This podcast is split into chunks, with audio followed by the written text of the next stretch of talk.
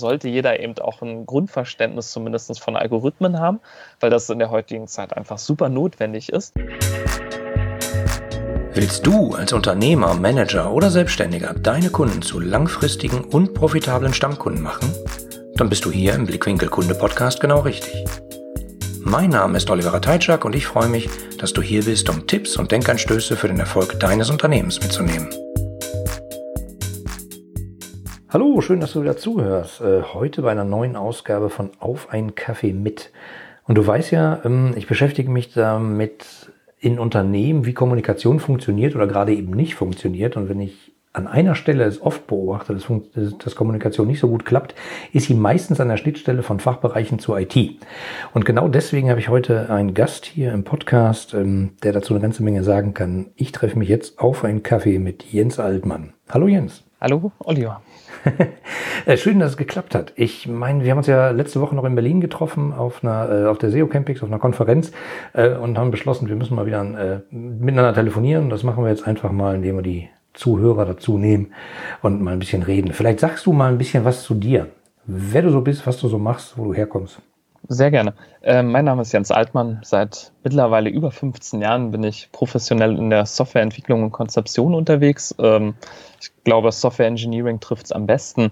Davon die ersten Jahre natürlich als Lehrjahre ähm, in unterschiedlichen Agenturen und mhm. ähm, unter anderem auch im Verlagswesen gewesen, äh, wo ich mir so meine Hörner abgestoßen habe. Und danach mit einem großen Fokus auf ähm, gerade Online-Marketing und daraus resultierend auch Startups habe ich ähm, als Consultant praktisch Unternehmen beraten, wie sie ihre IT aufbauen, wie sie ihre Software, ihre Ideen konzeptionieren können und natürlich auch, wie sie das passende Team da drumherum aufbauen können. Und mit dem Wissen habe ich selbst vor drei Jahren in Berlin ein Startup gegründet, das sich auf das Thema IT-Security spezialisiert hat und habe halt ähm, während der gesamten Zeit immer wieder Unternehmen kennengelernt, die vor unterschiedlichsten Herausforderungen standen, gerade wenn es wirklich in, um die Zusammenarbeit zwischen IT und anderen ähm, Departments ging und natürlich auch die Arbeitsweise der IT selbst, die man ja ähm, zu anderen Departments auch als recht unkonventionell bezeichnen kann. Ich glaube, das ist das richtige Wort. Äh, je nachdem, aus welcher Seite man guckt, sozusagen. Die anderen sind unkonventionell. Äh, viele Fachbereiche, mit denen ich zu tun habe, Marketing, Kommunikation, denen stehen sofort die Nackenhaare hoch, wenn es heißt, äh, ihr müsst jetzt mal mit der IT sprechen. Dann sagen die, um Gottes Willen, die verstehen mich nicht, ich verstehe die nicht, Hilfe. Ja, das, da hast du vollkommen recht. Woran liegt das? Ähm, das liegt vor allen Dingen an Doppelbedeutung von Worten. Ja, wenn wir beispielsweise über Interfaces oder Schnittstellen in der IT reden, mhm. dann meint die IT eben meist etwas Programmatisches, ähm, eine Kommunikation zwischen IT-Systemen oder ähnliches. Wenn aber zum Beispiel ein Vertrieb oder Marketing über Schnittstellen redet, dann meinen sie meistens eine persönliche Ebene. Ja. Und ähm, das ist nur eins von ganz vielen Beispielen, die halt wirklich dazu führen, dass ähm, unterschiedliches Verständnis von gleichen Wording zu Diskrepanzen dann auch wirklich in der Kommunikation führt. Ja, dazu habe ich mal eine Podcast-Folge gemacht. Äh, die heißt irgendwie, wie ich einem meiner Kunden drei Millionen Euro in einer Stunde erspart habe. Das war genau so ein Ding. Also da saß ein Fachbereich und IT äh, zusammen. Ich hatte damals von dem Abteilungsleiter den Auftrag dazu, mich dazuzusetzen und mal zuzuhören. Ähm, und die waren sich handlungseinig. Und ich habe dann am Ende nochmal gesagt, ich fasse das nochmal kurz zusammen, habe dann nochmal abgefragt, ob das das ist, was sie wollten. Und dann haben die beide genickt. Und das hätte einfach bedeutet, dass sie das Hauptprodukt dem, den allen Kunden für drei Monate umsonst geschenkt hätten. Das wären ungefähr drei Millionen Euro gewesen. Ähm, trotzdem waren sich beide handlungseinig. Also total verrückt. Ja, das äh, merkt man tatsächlich sehr, sehr, sehr häufig äh, in solcher Kommunikation. Auch natürlich, ähm, weil da unterschiedliche Welten aufeinandertreffen. Ja, man bezeichnet ja die IT immer so, zumindest die tiefere IT, ähm, so als Kellerkinder, ähm, mehr oder weniger zu, ja genau, mehr oder weniger zurecht. Ja, ähm, was gar nicht böse gemeint ist ähm, und von IT-Lern auch tatsächlich gar nicht als böse verstanden wird, sondern man kennt es ja, diese typische der sitzt jetzt in seinem Tunnel. Ja, er ja. arbeitet jetzt irgendwie sehr fokussiert. Das muss man auch tatsächlich in der IT sehr oft machen, weil man, wenn man eine Aufgabe hat, da kann halt ein Zeichen von Zehntausenden enorm ähm, zu Problemen führen, dass man falsch setzt. Ja, in einer Kalkulation, in einer Berechnung, ob man ein Plus oder ein Minus schreibt, macht halt schon den Unterschied aus, ob man einen Milliardengewinn macht oder einen Milliardenverlust. Ja, oder eine Klammer an der falschen Stelle. Genau, also gute Beispiele gibt's da ja ähm, gerade im Börsenumfeld ähm, relativ regelmäßig, dass da irgendwelche Bots mal ein paar falsche Aktien droppen. Ja? muss man äh, ein bisschen Acht drauf geben.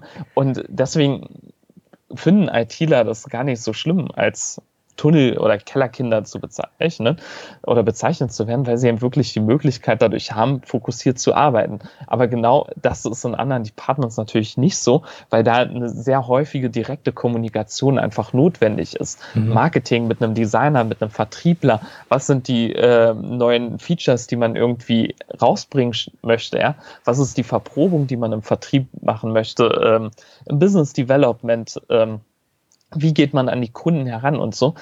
Da braucht man ehrlicherweise direkte Kommunikation, während in der IT eben das nicht der Fall ist. Und das ist schwer äh, für die anderen Departments oftmals zu verstehen, weil jeder für sich ein Grundverständnis von IT natürlich äußert. Ja, jeder hat einen Computer, jeder benutzt einen Computer und ähnliches. Und somit ist auch jeder der Meinung, dass er irgendwie versteht, was äh, in der IT vorgegangen wird und wie dort gearbeitet wird.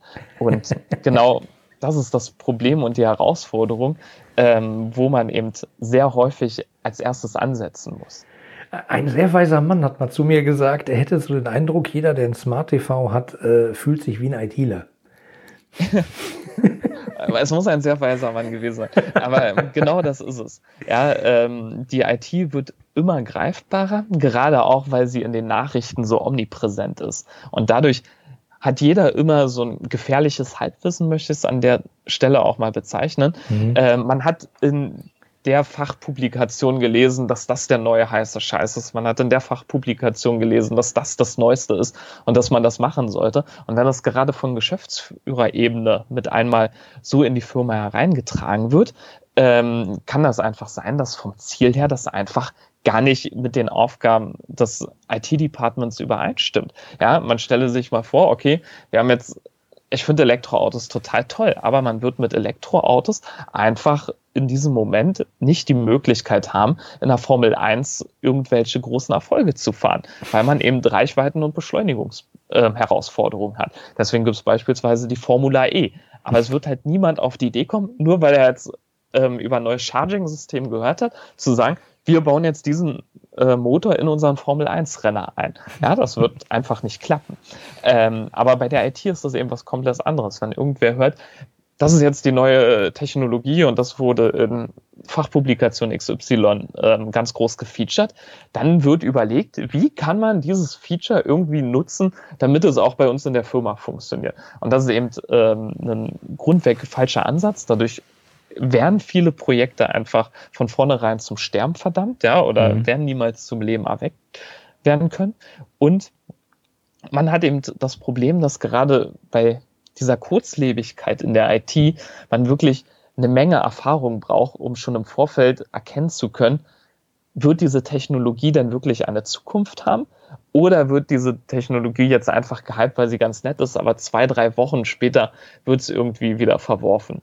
Ja, und meine Lieblingsbeispiele sind tatsächlich alles, was sich in den letzten 15 Jahren um JavaScript entwickelt hat. Ja, JavaScript war früher eine kleine Sprache gewesen, äh, mit der man eben die Möglichkeit hatte, dass der Nutzer im Browser Interaktionen durchführen konnte, ohne dass die Seite jedes Mal neu geladen werden konnte. Dadurch wirkte das Internet schneller und das Web 2.0 war damals geboren. Mhm. Ja, und jeder hat so angefangen, sein eigenes kleines Framework zu schreiben.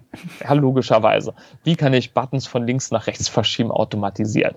Also Framework sozusagen ist so, so eine Art äh, Sammlung von bestimmten Funktionen, die, die, mit der man dann einfacher, äh, weiß nicht, was Sichtbares bauen kann wenn man so sagen genau, kann. Ja. Genau, also schneller würde ich sagen. Ne? Mhm. Also man arbeitet mit Frameworks meistens effizienter, indem eben eine Reihe von Befehlen gekapselt werden, dass nur noch ein Befehl notwendig ist. Mhm. Ja, das ist, glaube ich, die einfachste Beschreibung von einem Framework. Und das bekannteste Framework, das damals geschaffen wurde, nennt sich jQuery, mhm. ja, mit dem man eben wirklich schnell auf einzelne Objekte der Webseite zugreifen kann und diese eben entsprechend manipulieren kann, sei es vom Aussehen, sei es von der Interaktion oder ähnliches. Mhm. Und mittlerweile hat sich auf dieses jQuery eine Handvoll weiterer Frameworks gebaut, die jQuery selbst nochmal vereinfachen. Okay. Und das beschreibt eigentlich das ganze Problem, das wir haben. Und das ist auch die ähm, ganzen neuen Technologien in den letzten, sage ich mal, sieben, acht Jahren bekommen haben. Ja, dass es eine Technologie gibt, diese wird durch ein Framework vereinfacht und darauf setzen neue Frameworks auf, die das erste Framework auch wieder vereinfachen. Und mittlerweile ist es so eine Kaskade von Frameworks, die man hat, ja, ähm, durch die praktisch keiner mehr die Möglichkeit hat zu sehen, was für Abhängigkeiten sind denn da drin. Ja, die einfachsten Programme, man sieht es ja auch an äh, fancy Webseiten, die neu designt werden, die mit einmal mit fünf oder sechs Megabyte an irgendwelchen JavaScript-Dateien daherkommen, nur damit sie irgendwie hübsch und fancy aussehen, was man früher auch mit deutlich weniger Code erreicht hat. Und Aber jetzt kann es im Zweifelsfall nicht der ausgebildete ITler, sondern das kann dann halt einer zusammenklicken mit ein bisschen Logik. Exakt. Ja. ja ähm, okay, verstehe. ist eben einfacher. Deswegen sage ich ja, diese Kaskade von Frameworks macht die Anwendung immer einfacher. Ähm, gerade im Be Bereich WordPress gibt es ja diverse Theme-Designer, mit denen man per Drag and Drop sich seinen WordPress-Blog und alles zusammenklicken kann. Mhm. Das ist auch alles super. Und das wird auch für 90 Prozent der Anwendungsfälle vollkommen reichen. Man muss aber auch sagen, dass genau diese 90 Prozent Anwendungsfälle eben nicht Unternehmen mit ihren Spezialfällen sind, sondern die Masse derer, die das Internet benutzen. Ja, ja. wenn man Influencer ist, dann ist eine Webseite schnell design, designen und hinsetzen für den Influencer wichtiger, als irgendwelche Technologie- oder Businessprozesse abzubilden. Für ein Unternehmen natürlich ist es tödlich, wenn man seine eigenen Businessprozesse nicht frei designen kann, weil man auf irgendwas zurückgreifen muss, das vielleicht gar nicht die Möglichkeiten bietet. Mhm. Das, das, das Verheerende daran ist aber sozusagen, dass in der breiten Masse dann wahrscheinlich viele Leute denken, sie, sie, sie könnten das ja alles. Weil sie können ja im Zweifelsfall Sachen machen, die gut aussehen, aber äh, im Hintergrund passiert halt eine ganze Menge äh, durch die Frameworks, die das übernehmen die aber miteinander verschachtelt sind, wie du gesagt hast. Und äh, für jede Verschachtelung würde ja bedeuten, eine neue Schnittstelle oder neue, wenn sich irgendwo was ändert, hat das gleichen Effekt auf alles. Genau. Ja. Ähm, das ist auch das Problem, dass eben bei heutigen Angriffen, wie gesagt, zurzeit bin ich in der IT-Security unterwegs, ähm, dass bei heutigen Angriffen relativ häufig passiert, dass eben wirklich so grundlegende Bausteine mit einmal mit Problemen ähm, infiziert werden, die dann natürlich weitreichende Auswirkungen auf alles haben. Und genau das, was du beschreibst, ähm, dass praktisch sich jeder als Entwickler fühlen kann, was per se erstmal nicht falsch ist, weil ich ähm, ganz klar die Meinung vertrete, dass jeder entwickeln können sollte, so wie jeder Mathematik können sollte, sollte jeder eben auch ein Grundverständnis zumindest von Algorithmen haben, weil das in der heutigen Zeit einfach super notwendig ist. Ähm, aber man kann das, glaube ich, mit ähm, damit vergleichen. Fußball ist einfach ein passendes Bild. Ja, zu einer Weltmeisterschaft ist mit jemand ist mit einmal jeder zum Trainer berufen. Ja. Ja, und genauso ist es in der IT eben auch. Ähm, klar, wenn man mal Fußball gespielt hat und so, dann sind bestimmte Bewegungsabläufe einfach und gerade im Freizeitfußball, ja, kann das praktisch jeder. Wenn es aber in den Profibereich geht und es darum geht, eine Mannschaft zusammenzuführen, die unterschiedliche strategische Ausrichtungen in 48 Wochen des Jahres verfolgen und mit einmal vier Wochen zusammengeschweift werden, dann hat das halt Notwendigkeit, dass es Erfahrung mit sich bringt und dass man weiß, wie man die Leute zu handhaben hat und wie man die Leute steuert, mhm. damit man sie eben nicht komplett aus, ihren, aus ihrer Performance herausnimmt. Spannend. Und das ist halt in der IT genauso. Ja, wie gesagt, ich liebe es, dass jeder die Möglichkeit hat zu entwickeln. Es gibt mittlerweile ganz tolle Produkte für Kinder und für Jugendliche, mit denen man äh, visuell programmieren kann, indem man praktisch die Regeln setzt und dadurch lernt, wie Algorithmen funktionieren. Und das sollte auch jeder können. Aber man sollte ähnlich wie beim Autofahren eben auch immer selbst wissen, wo denn seine Grenzen sind und wo man sich wie platzieren und einsetzen kann. Ja, aber die Grenzen sind, das ist gar nicht so einfach zu erkennen. Ähm, du hast gerade gesagt, jeder sollte wissen, was Algorithmen sind. Es gab vor kurzem eine Umfrage. Ich habe die Zahlen nicht mehr gerade im Kopf, aber es hat mich damals ziemlich geschockt. Keine Ahnung, 50 Prozent der, der, der Befragten haben damals gesagt, sie wissen nicht, was ein Algorithmus ist. Ähm, das habe ich damals so bei Facebook gepostet, wie ich das manchmal so, so mache. Äh, ein Smiley mit großen Augen schreibt dahinter Hashtag Sachen gibt's und postet dann den Link. Und haben viele reagiert und haben gesagt, ja, ich könnte das auch nicht erklären und so. Dann habe ich mir gedacht, alter Schwede, Algorithmen sind ja auch diese komischen, obskuren Dinge. Also Google hat, glaube ich, einen Algorithmus und Facebook hat einen Algorithmus, so hört man immer. Und man weiß, äh, Algorithmen sind böse. Aber de facto ist das doch nichts anderes als eine bestimmte Abfolge von Anweisungen, oder? Genau, per se ist es wirklich eine ähm, in Computersprache definierte Logik. Ja, ja. also ähm, wie ist eine Funktionsweise? Ja, es gibt Algorithmen auch überall logischerweise um einen herum und als es damals darum ging, ähm, Objektorientierung zu lernen. Ja, ähm, das heißt, wie man effizienter und ähnliches programmieren kann, ähm, hat praktisch jeder, der ähm, in dem Saal saß und irgendwie IT-Verständnis hatte, angefangen, sich zu überlegen, wie in der realen Welt dann Objekte aussehen. Ja, mhm. so gibt es Objektlebewesen und diesen Objektlebewesen untergeordnet sind eben Menschen, Säugetiere, Vögel. Mhm. Und dem Objekt Vögel untergeordnet sind dann unterschiedliche Vogelklassen und dem Objekt Säugetier untergeordnet unterschiedliche Tierklassen. Ja, und so kann man sich halt einen Baum vorstellen. Und genauso ist es bei ähm, Algorithmen ja auch. Ja, genau diese Entscheidungsbäume zu definieren ähm, und daraus eben ähm, etwas elektronisch abbildbar zu machen. Ähm, und ich glaube, weil so viele Menschen noch nicht verstanden haben, was Algorithmen sind, deswegen gibt es auch so eine große Ehrfurcht und so eine große Angst vor dem, was als KI bezeichnet wird. Ja, ja. weil eine reale KI existiert da draußen noch nicht wirklich. Ja, Bilderkennung oder ähnliches sind alles trainierte Sets. Ja, und im mhm. Endeffekt sind Tra Trainingssets ja nichts anderes als Algorithmen. Ja, weil gesagt wird, okay, wenn Linien in folgendem Format ablaufen, dann wird das vermutlich auf ein Foto ein Gesicht sein. Ja, der bekannteste Algorithmus vermutlich, den man sich so vorstellen kann, ist ja wirklich Face Recognition oder Gesichtserkennung auf Bildern. Ja. Ähm, äh, ich war vor kurzem auf einer Messe, ähm, da ging es um, um Callcenter-Technologie. Ich muss zugeben, ich war jetzt drei Jahre nicht mehr auf einer Messe in dem Umfeld. Ähm, ging so an manchen Ständen vorbei und sah da äh, Screenshots von einer Software, wo ich teilweise gedacht habe, ui, das sieht ja aus wie vor 15 Jahren, das, was wir da gebastelt haben. Aber auf jedem Plakat war ein großer äh, KI-Aufkleber drauf. Also auf jedem. Egal, was sie hatten für eine Software, jeder sagt jetzt, äh, wir können aber künstliche Intelligenz. Also kein, nicht besser als jeder andere. Scheinbar verkauft sich gerade alles damit ganz gut. Ja, das ist eben genau der Punkt, wo Erfahrung jetzt wieder mit reinzählt. Die meisten, die KI bezeichnen, die nutzen eigentlich nur Stochastik. Mhm. Ja, ähm, wenn ich mit einer Callcenter-Software 100 Leute anrufe, ähm, davon sind 50 Entscheider und 50 ähm, Nicht-Entscheider und bei den 50 Entscheidern habe ich eine Conversion Rate, eine Verkaufsrate von 10% und bei den anderen 50 von nur 1%. Dann bedeutet das, meine KI hat gelernt, ich sollte bei meinen Telefonaten mich auf Entscheider konzentrieren. Ja, super Erkenntnis. Herzlichen Glückwunsch. Ja, ähm, ich hoffe inständig, dass die Software heute inzwischen ein bisschen weiter ist, als solche Granatenaussagen zu treffen. Aber ich glaube, auf genau so einem Niveau wird aber da diskutiert. Ja, exakt. Ähm, und das sieht man jetzt auch. Wir nehmen ja gerade auf zu dem Tag, als Artikel 13 im EU-Parlament ja. durchgewunken wurde. Ähm, ich glaube, dieses, diese Differenz, ähm, die in den Generationen gerade stattfindet, und damit meine ich nicht zwei Generationen irgendwie 40 plus und 40 minus, mhm. sondern ich meine tatsächlich Generationen in zehn Jahresabschnitten.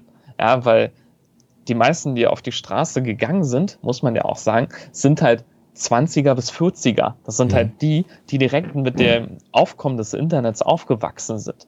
Die darunter, ja, äh, mit der Future for Friday Bewegung, die ähm, haben natürlich auch partiell großes Interesse daran, was auf EU-Ebene passiert, haben aber ihren Fokus so sehr gar nicht darauf, weil es für sie einfach zum Alltag gehört. Mhm. Aber die 20er bis 40er, die wissen eben, wie sah das aus, bevor das Internet da war. Ja, ja was für Möglichkeiten sind erst damit entstanden mit diesem Internet und sie haben ein ganz anderes Gefühl für den Wert von dem. Und alle, die über 40 sind, ja, ähm, sind an der Stelle eben schon abgehangen. Und darum gibt es so einen massiven Generationskonflikt in meinen Augen. Und deswegen sage ich, müssen die Generationen, die gerade ranwachsen, also gerade die 10 bis oder die 0 bis 20-Jährigen, eben jetzt auch in der Schule, ähm, es muss gar nicht Programmieren sein, aber eben sowas wie Algorithmen wirklich auch lernen und mitgelernt bekommen, damit sie eben Entscheidungen treffen können, was ist denn wirklich eine Gefahr und was ist keine Gefahr. Und nicht, dass so eine Pseudo-Gefahren wie eben Monopolisierung von Plattformen, ähm, wie sie gerade in sämtlichen Staaten durchgegangen wird. Mhm. Ähm, ja, das Problem ist halt nur, ähm, wie soll ich sagen, ich hatte vor ein paar Jahren hatte ich mein 25-jähriges Abi und an dem Tag haben wir uns getroffen, war ganz nett und wir hatten auch eine Besichtigung unserer Schule. Und dann bin ich da durchgegangen mit unserem damaligen Stufenleiter, der inzwischen Direktor, glaube ich, war. Und ich habe gestaunt. Also die sah halt exakt so aus wie 25 Jahre zuvor. Ich war so naiv zu glauben, dass natürlich alles äh, elektronisch funktioniert und natürlich, aber so ist es ja nicht im Ansatz. Also wer sollte Leuten heutzutage, den Kindern heutzutage äh, Algorithmen beibringen? Da sehe ich aber noch ein bisschen Nachholbedarf. Ja, korrekt. Ähm, ich glaube, beziehungsweise glaube ich nicht, sondern weiß es, es gibt ja Initiativen ähm, von unterschiedlichsten Organisationen, die genau das auch in den Schulen einführen wollen. Mhm. Ja, ähm, auch teilweise ja sogar Kita. Ich habe ja schon gesagt, dass es eben so Möglichkeiten gibt wie ähm, Lernspiele, aber es gibt auch Programme innerhalb von Kitas, ähm, wo man praktisch direkt mit den Kindern Algorithmen übt. Ja, mhm. wo man einfach in der Tonhalle eine Art Parcours aufbaut. Ja, und man hat ähm, ein Kind, ein Kind ist praktisch der Algorithmus und der sagt einem anderen Kind, was das Kind zu tun hat. Lauf jetzt einen Schritt vor, ah. dreh dich nach rechts, kletter die Bank hoch, spring hoch. Das sind Algorithmen. Ja, und dieses Verständnis dafür zu bekommen, gerade schon im Kita-Bereich, ist sehr einfach spielerisch möglich. Ja, weil auch dort die Kinder das am schnellsten und effizientesten lernen. Ja, das, was eigentlich jeder Trainer natürlich dann auch macht. Du musst den Ball so und so führen ähm, oder im Tonunterricht, du musst den Balken lang balancieren, das eben schon auf Kinderebene beizubringen, dass das halt Abfolgen von Regeln sind. Ja, und das so im Endeffekt ein Algorithmus ist. Man muss es nicht unter das Wort Algorithmus kennenlernen, aber wie es eben so funktioniert auf spielerische Art und Weise, da gibt es unendlich vielfältige Möglichkeiten. Und das kann man natürlich auch in sein Unternehmen so mit reinnehmen. Ja, man muss es natürlich nicht auf der Ebene machen, sondern wenn man äh, mit den unterschiedlichen Departments kommuniziert, muss man eben schauen, dass man die Kommunikation wirklich auf eine gleiche Ebene runterbringt. Ja, ähm, dass die auch immer die gleichen Möglichkeiten haben. Ja, aber das ist ja schon ein bisschen schwierig. Ich sag mal, äh, Marketingabteilung kommt mit bunten PowerPoints, äh, macht im Zweifelsfall noch einen Screenshot gemalt und geht dann zur IT und sagt, äh, so, das ist die Maske, wir haben da jetzt nochmal drei Felder zugemalt, das kann ja nicht so schwer sein. Das habe ich mal erlebt. Und dann sagte der ITler, Moment, zwei Felder dazu, hat dann gegrübelt, welche Datenbanktabellen, wo kommt was rein. Und die waren völlig über, überrascht und haben gesagt, das kann doch nicht so schwer sein. Wir haben ja auch nur drei Minuten gebraucht, das dazu zu malen. Aber das halt die vorne sichtbare Software praktisch ja nur die, die Spitze des Eisbergs ist, ist da draußen ja nicht so richtig angekommen. Und das finde ich total schade. Du sagtest, äh, in der Kita könnte man anfangen, die Leute dazu zu bringen. Sehe ich ein. Aber was machen wir jetzt mit den Leuten, die diese Kita-Ausbildung noch nicht hatten und die jetzt vielleicht 20 bis 50 sind? Ja, genau dafür muss man eben ein Verständnis schaffen. Ja, ähm, und dafür muss man auch die Zusammenhänge erklären. Ähm, die Diskrepanzen gibt es ja mittlerweile sogar schon zwischen äh, Webdesignern und Backend-Entwicklern oder ähnlichen. Ähm, weil die die gleiche Problematik haben. Ja? Ähm, als Webdesigner oder als Designer alles in allem erstellt man ein Rechteck, das fügt man in der Webseite ein und sagt, das ist jetzt unser Layout, dass das eben unterschiedlichste Implikationen und Beeinflussungen auf das Backend haben.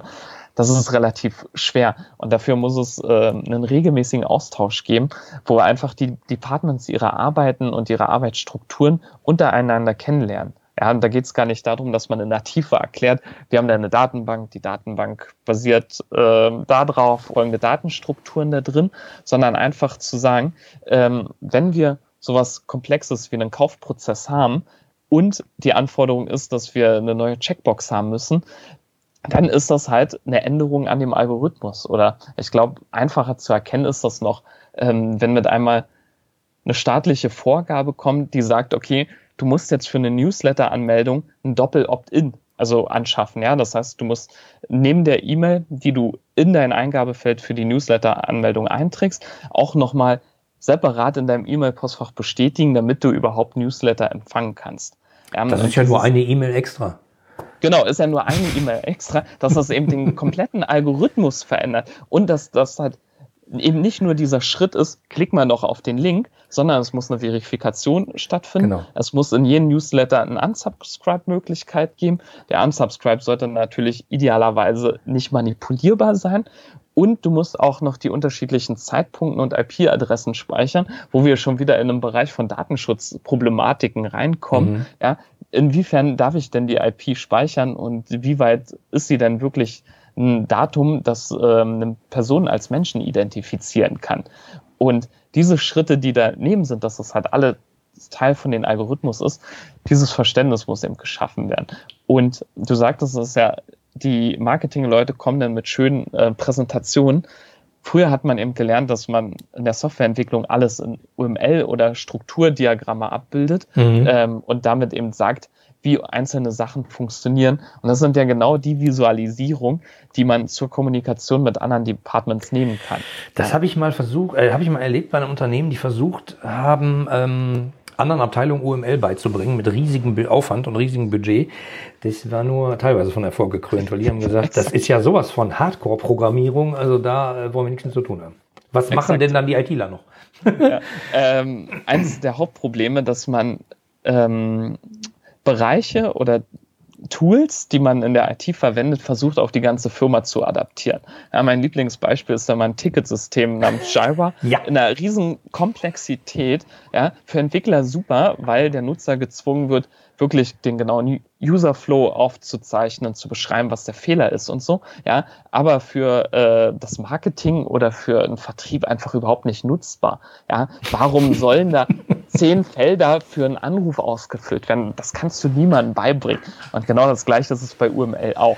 Ähm, und da ist es eben genau die Kunst. Da muss man sich auch jemanden von extern reinholen oder jemanden intern einlernen, der das kontinuierlich in der Firma immer weiter trägt, mhm. ähm, der dann einfach auch sagt, okay, ich kann dieses UML nochmal abstrahieren. Das, was Marketing in seinen Userflows, äh, in seinem Funnel-Diagramm und was auch immer darstellen kann, das kann man eigentlich auch alles über UML legen. Und dann sind wir wieder bei dem Initialthema Frameworks, die Frameworks vereinfachen. Ja, UML ist ja per se ein Framework, das die Programmierung vereinfacht oder abstrahiert. Und nun muss man noch ein Framework darüber legen, damit man das eben auch an die anderen Departments ähm, weitertragen kann. Wäre nicht die einfache Lösung, äh, die Leute rutschen enger zusammen und äh, sprechen so lange miteinander, bis am Ende derjenige, der es IT-mäßig umsetzen muss, weiß, worauf es hinausläuft und nicht nur, es wird dann ein Diagramm in irgendeiner Form über den Zaun geschmissen ja, dann haben wir das Problem, dass wir wieder äh, in Meeting-Marathons sitzen. Ja, ja. Ähm, in denen 20 Leute drin sind, in denen von den 18 nichts da drin zu suchen haben und ihre Zeit ähm, darum sitzen, ohne effizient und produktiv arbeiten zu können. Das ist genau die Herausforderung an die Digitalisierung. Ja, du musst es also schaffen, dass du die ganze Zeit innerhalb deiner Firma ähm, Education schaffst, also wirklich auch den Lehrauftrag erfüllst. Mhm. Mittlerweile ist Unternehmensführung auch Lehrauftrag. Und ähm, du musst es eben schaffen, dass ähm, die Kommunikation so viel wie nötig, aber so wenig wie möglich umfasst. Ja, mhm. dass man eben wirklich auch schafft, wie kann man kommunikativ umgehen. Ja, auch hier wieder ideales Beispiel aus der IT, Slack. Slack ist ein typisches Chatprogramm, Entwickler nutzen das so, wenn sie ein Problem haben, schreiben sie das da rein mhm. und dann ist gut. Irgendwann antwortet jemand, weil es ist ein Chat, es ist eine asynchrone Kommunikation. Viele Menschen sind asynchrone Kommunikation aber nicht gewohnt. Mhm. Sie erwarten, wenn sie etwas fragen oder hinterfragen, dann möchten sie auch sofort eine Antwort bekommen. Mhm. Und dadurch, in dem Moment, wo man in so Chat Bereichen ähm, andere Departments hinzunimmt, sieht man, dass diese meist ausarten, ja, indem sich mit einmal über Sachen unterhalten werden, die mit der Ausgangsfrage gar nichts zu tun haben, weil sie eben abdriften. Ja. Und das ist eben ein Riesenproblem. Und das ist eben genau das, was man im Rahmen der Digitalisierung dann auch umsetzen muss. Wie kann man eben die einzelnen Departments untereinander kommunizieren lassen? Wie kann man sie miteinander kommunizieren lassen und wie kann man sie regelmäßig abholen zu den unterschiedlichsten Themen. Weil das, was du gesagt hast, das ist ja an der einen Stelle immer die Frage, muss denn jedes Department über alles zu jedem Zeitpunkt Bescheid wissen oder nicht? Ja, und diese Priorisierung, da sind wir wieder bei der Führung von Teams, das hat genau die Teamführung zu definieren. Ja, mhm. ähm, es muss das Marketing nicht genau wissen, was die einzelnen Funktionen hinter einzelnen Aufgaben sind, die die IT erfüllt. Ja, ähm, aber sie muss halt ausreichend tiefen Einblick zu haben, um ihre Erwartungshaltung, ich glaube, da ist der wichtigste Konsens, das ja. Gleichsetzen der Erwartungshaltung zu erreichen, dass man eben sagt, es ist nicht nur diese kleine Anpassung, das kann ja nur fünf Minuten dauern, sondern das ist bei mir diese kleine Anpassung, aber ich weiß, auf IT-Seite dauert das zehn Stunden. Ja, und andersrum auf der ähm, Entwicklerseite, wenn man halt Bug-Reports hat, dass man eben weitergibt, okay, meine Erwartungshaltung ist, aus der IT kriege ich einen vollkommen detaillierten ähm, Fragebogen, aber bei Marketing kann ich nicht einfach einen Fragebogen mit zehn offenen Feldern geben, sondern ich muss gezielte Fragen stellen. Und das sind die Prozesse, die kontinuierlich entwickelt werden, ähm, weil man da natürlich auch als Teamleiter mit dem Marketing fragen muss, okay, wie habt ihr es jetzt geschafft, dass das IT oder die IT eure Aufgaben abgearbeitet hat und der Teamleiter von der IT muss entsprechend abfragen, konntet ihr mit den Aufgabendefinitionen aus den anderen Departments, ich bleibe jetzt bei Marketing, mhm. denn was anfangen? Und dann müssen die Teamleiter miteinander kommunizieren und eben in ihren Stand-ups oder welche Kommunikationsplattformen sie auch immer haben, eben sagen, okay, dann müssen wir vielleicht den Eingabeprozess für eine Anforderung vereinfachen. Ja, das, was eigentlich schon seit 50 Jahren ein Unternehmen funktioniert, Einkaufsprozesse. Mhm. Ja, ähm, man hat einen Fragebogen, man sagt, warum will ich was einkaufen, zu wann will ich das einkaufen, wie viel will ich davon einkaufen und der Einkauf nimmt das entgegen und lässt sich das genehmigen oder sagt, naja, du möchtest nur zehn Kugelschreiber bestellen, das macht überhaupt gar keinen Sinn für mhm. unsere Firma, ja, äh, lass uns da tausend draus machen und der Prozess ist normalisiert. Ähm, Weil sich da jemand Gedanken drum gemacht hat und im Zweifelsfall auch beide Seiten. Exakt. Ja, und weil es halt auch ein klarer Prozess ist, der ist halt eigentlich nicht veränderlich. Ja, was ist beim Einkauf, was hat sich da in den letzten 30, 40 Jahren getan? Relativ mhm. wenig, ja, wenn man den Prozess in der Abstraktionsebene betrachtet. Aber auf der anderen Seite ist eben die IT, Marketing, auch Vertrieb, Business Development so dynamisch, so variabel, dass es halt diese festen Prozesse auch gar nicht geben kann. Man kann immer ein Umfeld schaffen und man kann sagen, das ist eine Möglichkeit, wie man das den Weg beschreiten kann, wie man diesen Prozess aufbauen kann. Aber final muss jede Firma das für sich entscheiden, weil auch tatsächlich nicht jeder Mitarbeiter für jeden Prozess gleich stark geeignet ist. Das muss man auch einfach so anerkennen. Mhm. Ähm, es macht immer wieder Spaß, mit dir zu reden, Jens. Ich hoffe inständig, dass die Hörer so ein bisschen ähm, nicht am Anfang sofort abgeschaltet haben, als es zum ersten Mal das Wort IT gefallen ist, wenn sie nicht aus der IT kamen. Weil ich glaube, das ist die Lösung für die Zukunft, besser aufeinander zuzugehen und im Zweifelsfall auch mal zu sagen, ich verstehe nicht, was du da sagst, liebe IT. Ich verstehe es einfach nicht, erklär es mir mal anders. Äh, oder, oder sich vielleicht mal selber hinzusetzen und zu überlegen, was passiert denn da eigentlich? Und äh, sich ein bisschen zurückzunehmen und vielleicht äh, nicht das Gefühl zu haben, weil man Smart TV hat, man könnte programmieren. Exakt. Und wenn man es doch können möchte, dann kann man sich überall damit beschäftigen. Ne? Also es gibt ja diverse Möglichkeiten, wie man auch wirklich auf einem Basislevel äh, sich zumindest dem Thema annähert. Und das kann ich auch wirklich jedem empfehlen. Ja, glaube ich auch. Ähm, es hat mir super Spaß gemacht. Ähm, wo können denn die Zuhörer mehr über dich finden, deine Person? Vielleicht hast du irgendwie einen Tipp?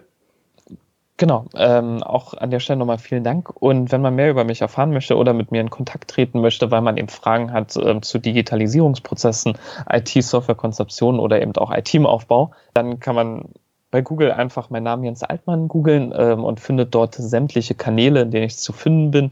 Und äh, man findet dort auch meine Webseite gefruckelt.de oder jens-altmann.de. gefruckelt? Ähm, das heißt so viel wie gebastelt, oder? Ja, genau. Also im Endeffekt ist es genau auch daraus entstanden aus der Anfangszeit, ähm, in der ich Entwickler war. Ja, es gibt ja dieses Wort Gefrickel, ja. ja mit, was halt einfach bedeutet, dass man irgendwie was zusammenschustert. Ähm, jeder Entwickler fängt ehrlicherweise so an ohne Erfahrung. Mhm. Und wie gesagt, das ist auch vollkommen in Ordnung. Ähm, und die Vergangenheitsform könnte man gefrickelt nennen. Ähm, ich finde aber tatsächlich gefruckelt ist ein schöneres Wort. Ja, und deswegen betont es das ja auch, das ist eben die Vergangenheitsform davon. Ja, ähm, man arbeitet mit der Zeit natürlich Professionalität ein. Ja, auch hier wieder die schöne Metapher mit dem Fahranfänger, der mit der Zeit eben bestimmte Sachen vollkommen automatisch macht. Ähm, und das ist es eben auch in der IT oder in jedem anderen Department natürlich auch. Jens, mir hat super viel Spaß gemacht. Ich hoffe, den Hörern auch. Ich danke dir sehr. Gerne. Die anderen Folgen dieses Podcasts und die Shownotes inklusive aller erwähnten Links findest du unter www.ihre-kundenbrille.de slash podcast. Damit du keine Folge mehr verpasst, kannst du auch dort direkt alle Folgen kostenlos abonnieren. Danke fürs Zuhören, empfehle mich weiter und bleib mir treu. So, jetzt aber abschalten, damit du dich direkt um deine zukünftigen Stammkunden kümmern kannst.